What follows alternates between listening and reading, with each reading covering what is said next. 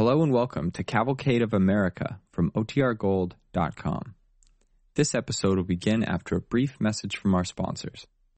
When you need mealtime inspiration, it's worth shopping Kroger, where you'll find over 30,000 mouth-watering choices that excite your inner foodie. And no matter what tasty choice you make, you'll enjoy our everyday low prices, plus extra ways to save, like digital coupons worth over $600 each week. You can also save up to $1 off per gallon at the pump with fuel points. More savings and more inspiring flavors make shopping Kroger worth it every time. Kroger, fresh for everyone. Fuel restrictions apply.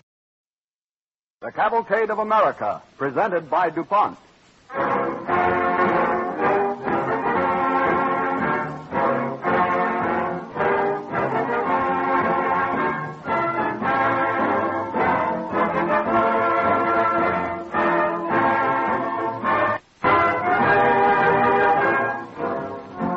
Beginning this evening, the Cavalcade of America will bring you a series of four weekly musical half hours featuring one of radio's distinguished conductors, Don Voorhees and his orchestra. This evening, the Evolution of Dance Music in America.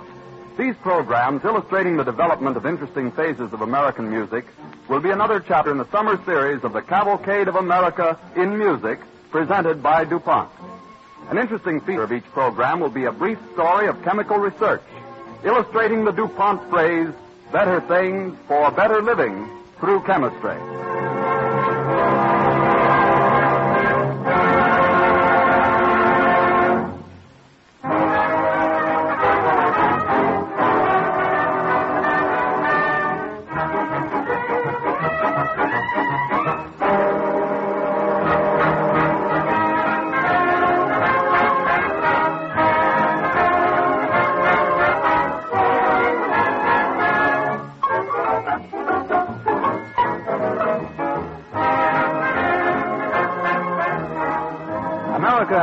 Always been a dancing nation.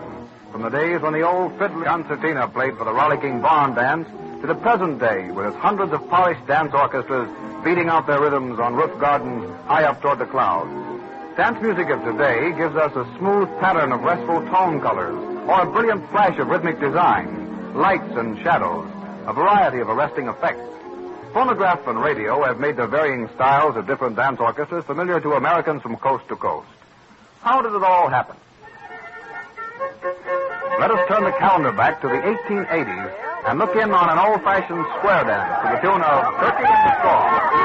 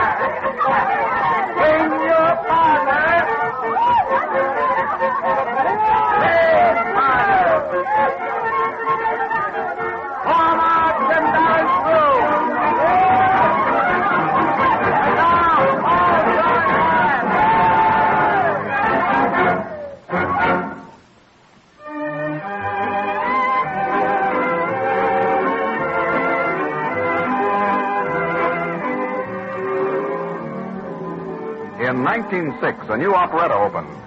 Victor Herbert wrote the music, and it was full of infectious melodies.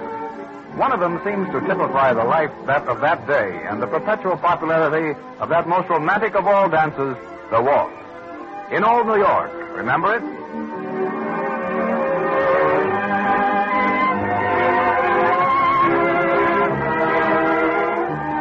But even then, the tempo of life was increasing.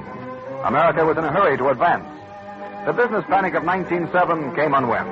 That same year, the Lusitania made its maiden voyage, and the Merry Widow came to America from Vienna. The Nickelodeon movie house came into vogue. Bert Williams was in the Ziegfeld Follies, and women began to smoke.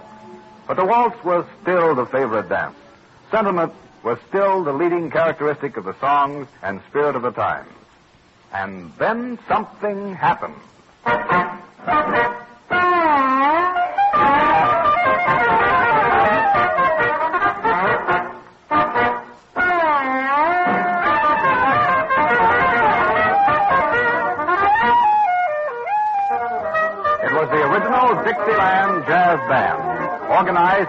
In New in 1909, and it marked the beginning of dance music as we know it today.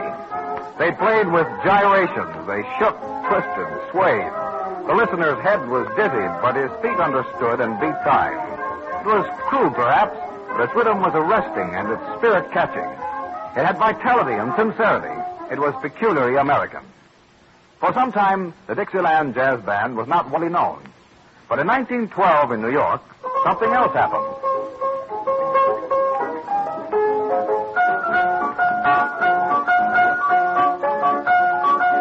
Irving Berlin, 23-year-old songwriter of Tin Pan Alley, wrote Alexander's Ragtime Band. Nothing like its syncopated jubilance had ever been heard before. Its new rhythm insinuated itself into the life of America with a bang. Shoulders started swaying. The lobster palace of Diamond Jim Brady fame came to an end, for every restaurant had to provide dance music with meals, and dining became incidental. The haunting strains of Alexander's Ragtime Band were heard everywhere. It was the song of the hour. The dance craze was on.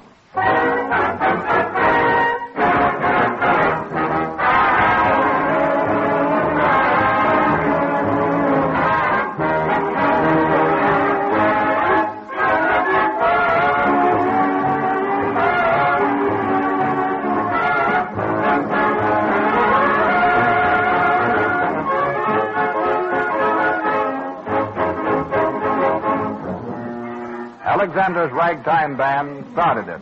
America literally went dance crazy. It seemed as if no one could dance enough. Dance orchestras sprung up everywhere. Many strange variations in dance steps came into fashion. Turkey trot, bunny hug, grizzly bear, one step, fish walk, and foxtrot. Two celebrities emerged from this dancing whirl Irene and Vernon Castle, whose charm and graceful dancing made them idols of the day. Meanwhile, the Dixieland Jazz Band journeyed from New Orleans to Chicago, where the crowds went wild. From there to San Francisco, where they also created a sensation. But the Dixieland had never been to New York, and New York had never heard anything quite like it.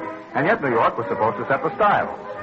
The Dixieland Jazz Band finally came east and was engaged by Reisenweber's Cafe. Let's look in at Reisenweber's in New York on the evening when the Dixieland Jazz Band is to be introduced to New York for the first time. There's an unmistakable air of excitement and pleasant anticipation. Every table is filled, and mostly with celebrities. We hear a couple talking at one of the tables. Waiter, waiter, Yes, please. sir. This way, please. Table. Oh, well, darling, isn't it about time for them to introduce the Dixieland Jazz Band? Yes, yes, they're coming on the stand now. I hear it's great music. Oh, I can hardly wait. Oh, I bet it's wonderful for dancing. Well, I hope so. I never saw such a turnout like it. Every celebrity in town is here. Oh, look, look, the manager's going to make an announcement. Ladies and gentlemen, it is my privilege to introduce to you the greatest dance music you've ever heard, the Dixieland Jazz Band, for its first appearance in New York.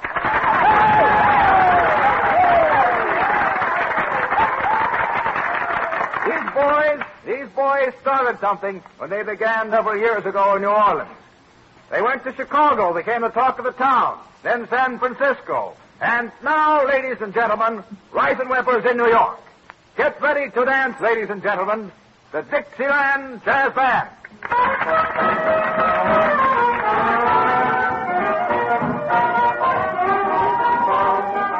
Well, dear, shall we dance? Well, no. No, wait a minute. I, I don't want to be the first on the floor. Somebody has to start. Come on. Well, I don't know. I, I'm kind of scared. Well, anybody who likes to dance as much as you do, I. Yes, but I never heard music like this before. I wouldn't know how to dance to it. You wouldn't either. Well, I admit it. But look, there isn't a soul on the dance floor. Yeah. No one's even smiling. Oh, that's too bad. After all we've heard, and I, and I thought it would be such a success. And everyone looks bewildered. Bewildered? Huh. Look at the manager. He looks as if he lost his last friend. Yes, he looks frantic. Can you blame him?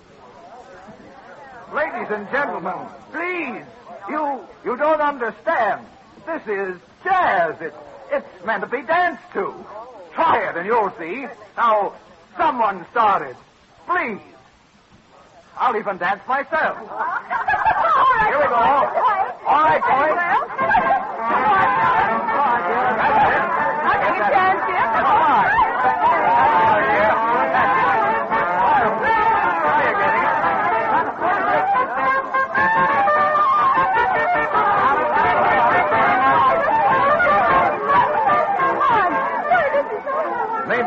The guests felt sorry for the manager. Maybe it was because someone laughed. Whatever it was, the crowd at Reisenweber's that night danced as they had never danced before. Jazz had hit New York, and New York loved it. While this was going on, something was happening out in California. A young man named Paul Whiteman had organized an orchestra and was playing at the Alexandria Hotel in Los Angeles. He believed that jazz was the soul of America, and he gave himself the job of taming it, refining it, to bring out the beauty he felt sure was there. He and his orchestra came east for an engagement at the Ambassador in Atlantic City. They didn't cause much of a stir, and they might have packed up and gone home. A representative of the Victor Talking Machine Company hadn't happened to lunch at the Ambassador one day in 1920. Paul Whiteman was given a two-year contract to make Victor Records. And that was the beginning of a cyclonic series of happenings. New York, and an engagement at the Palais Royal, the largest cafe in town. Pictures in the papers, theater engagements, fame. Paul Whiteman revolutionized jazz. It became a thing of beauty and charm, full of infinite variety. With it came a refinement of dance steps. The names that make news all flocked to the Palais Royal to hear the new jazz. In 1920, people everywhere were rolling back their rugs and dancing to Paul Whiteman's famous phonograph record of Whispering.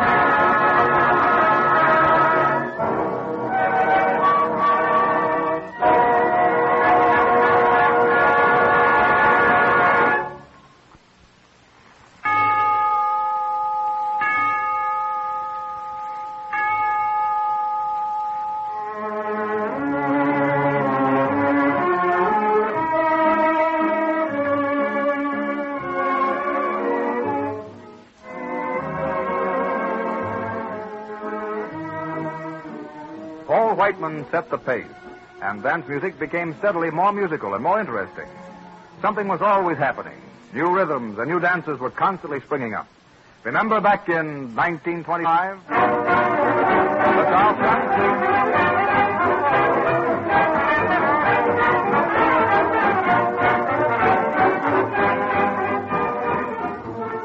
Orchestras began to produce soloists with individual styles. Men such as Bix Beiderbecke on the trumpet, Eddie Lang on the guitar, Joe Venuti on the fiddle, Miff Mole on the trombone, Frank Trumbauer on the saxophone, Jack Teagarden, the Dorsey Brothers, Benny Goodman, our conductor Don Voorhees, and many others. They brought forth and popularized a new kind of rhythm, elusive yet fascinating. It was characterized by an easy swing and great spontaneity.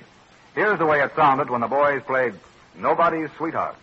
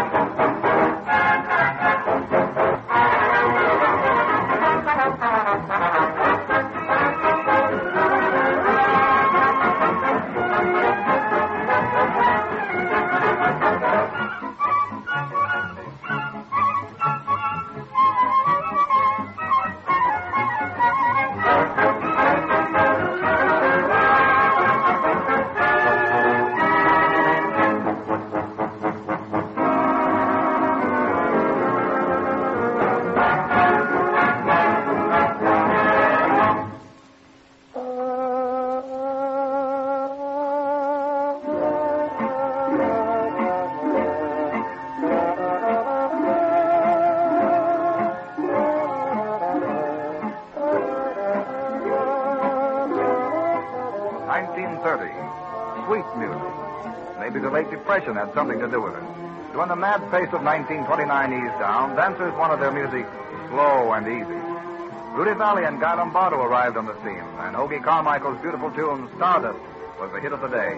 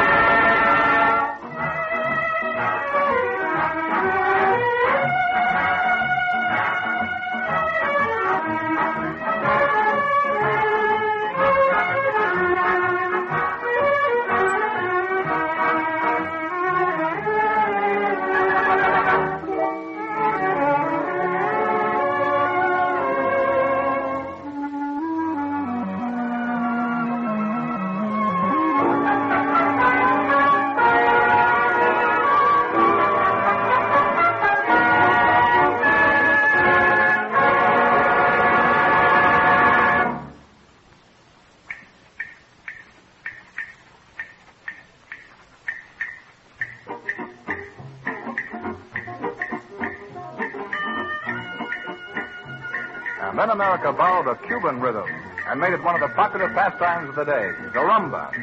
Vincent Youmans composed a new one, called the Carioca, and Fred Astaire and Ginger Rogers danced to it in the picture Flying Down to Rio.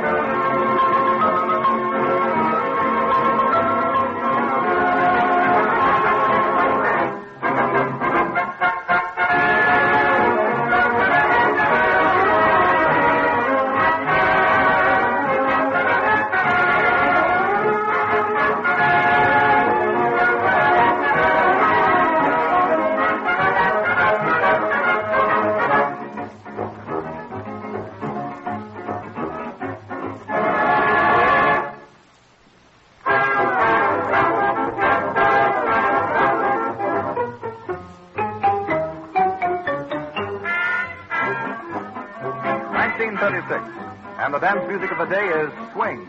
Nobody knows just what it is, but everybody recognizes it. And the followers of swing are an ever increasing number. Many people think it's new, but swing has been with us a long time. It just wasn't called that until recently. There's a character of improvisation, but it follows definite patterns. The tune is Dancing at the Savoy. Swing it, Don boys.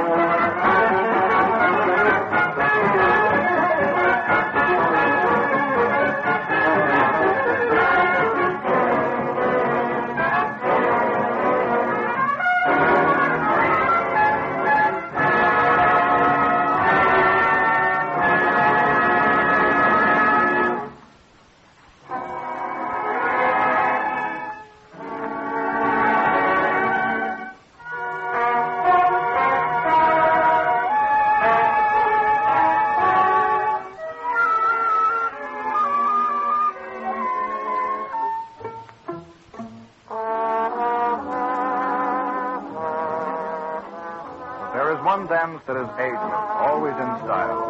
It was popular in the day of the polka and the square dance. It was unshaken by ragtime. It lived through the 1920s. And it's still a favorite in today's era of swing. For after all, what could be nicer than dancing to the strains of a beautiful waltz?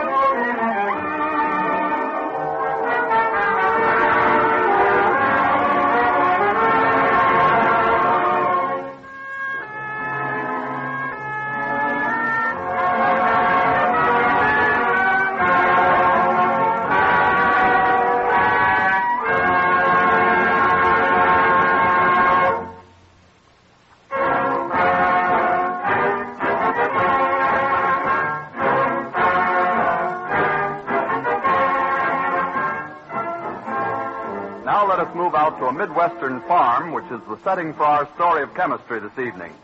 It is early spring, and Billy Bruce, son of the owner and a recent graduate of the State Agricultural College, is talking with his grandfather.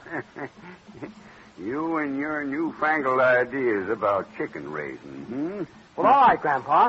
If you don't believe my ideas are practical and won't even realize that they've been worked out and proved at college experimental stations, well, let's have a contest. Uh, a what? Contest. You know, the winner gets a new hat from the loser. Well, now, I could do with a new hat. Uh, what's your idea, Billy? Well, look. You take 100 of those new chicks and care for them your way, see? Yeah? The way you've always done. Yep, yep, I see. And I'll take 100 chicks and care for them the way I've been taught. Mm-hmm. And at the end of 12 weeks, we'll let a third person judge the chicks and decide who wins. You're on, Billy. Uh, and, and make a note of my hat size. Seven and a quarter. Grandpa did not win the hat. At the end of the 12 weeks, he had lost 18 of his chicks, and the 82 still living averaged only a pound and a quarter each and were unthrifty and poorly feathered. Billy lost only six chicks, and the 94 still living averaged about three pounds each. They were husky and well grown. And Billy went right on with his newfangled methods to win a fall and winter contest, too. Caring for 100 laying hens the way he'd been taught, Bill got an average of 14 eggs per hen per month, while Grandpa got only seven. And a large part of Billy's success must be credited to chemical research. One of the modern scientific aids to poultry raising which Billy used is a non-breakable, semi-transparent window material made by coating wire screen with a plastic solution. DuPont's name for this product is Celloglass. Unlike ordinary glass, Celloglass permits the passage of ultraviolet rays from the sun, a vital factor in growth, health, and egg production. And that's why it is being used on well over a million farms today. But chicks aren't the only benefactors. If you have a garden of any kind, DuPont Celloglass can help you outwit Jack Frost either in the spring or fall and get earlier, sturdier plants. Celloglass is also widely used for decorative lighting effects and in electrical signs and displays, both indoors and out, because it diffuses light and takes colored decoration so readily. It comes in rolls, is easy to handle, can't break like glass, yet provides warmth and light and gives protection from rain and snow. In fact, it's ideal for storm doors and storm windows in farm homes. If you own a farm or just have flower or vegetable gardens to care for, we suggest that you ask your garden supply, hardware, or lumber dealer about inexpensive DuPont cello glass. This product is only one of the numberless contributions that chemical science has made and is making to give us all, as DuPont expresses it, better things for better living through chemistry.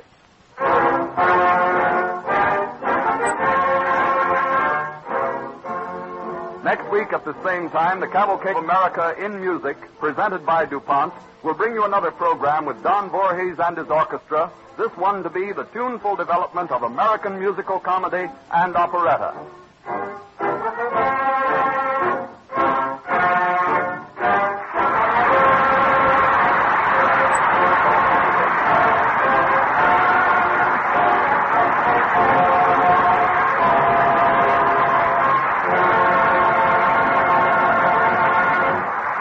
The Columbia Broadcasting System.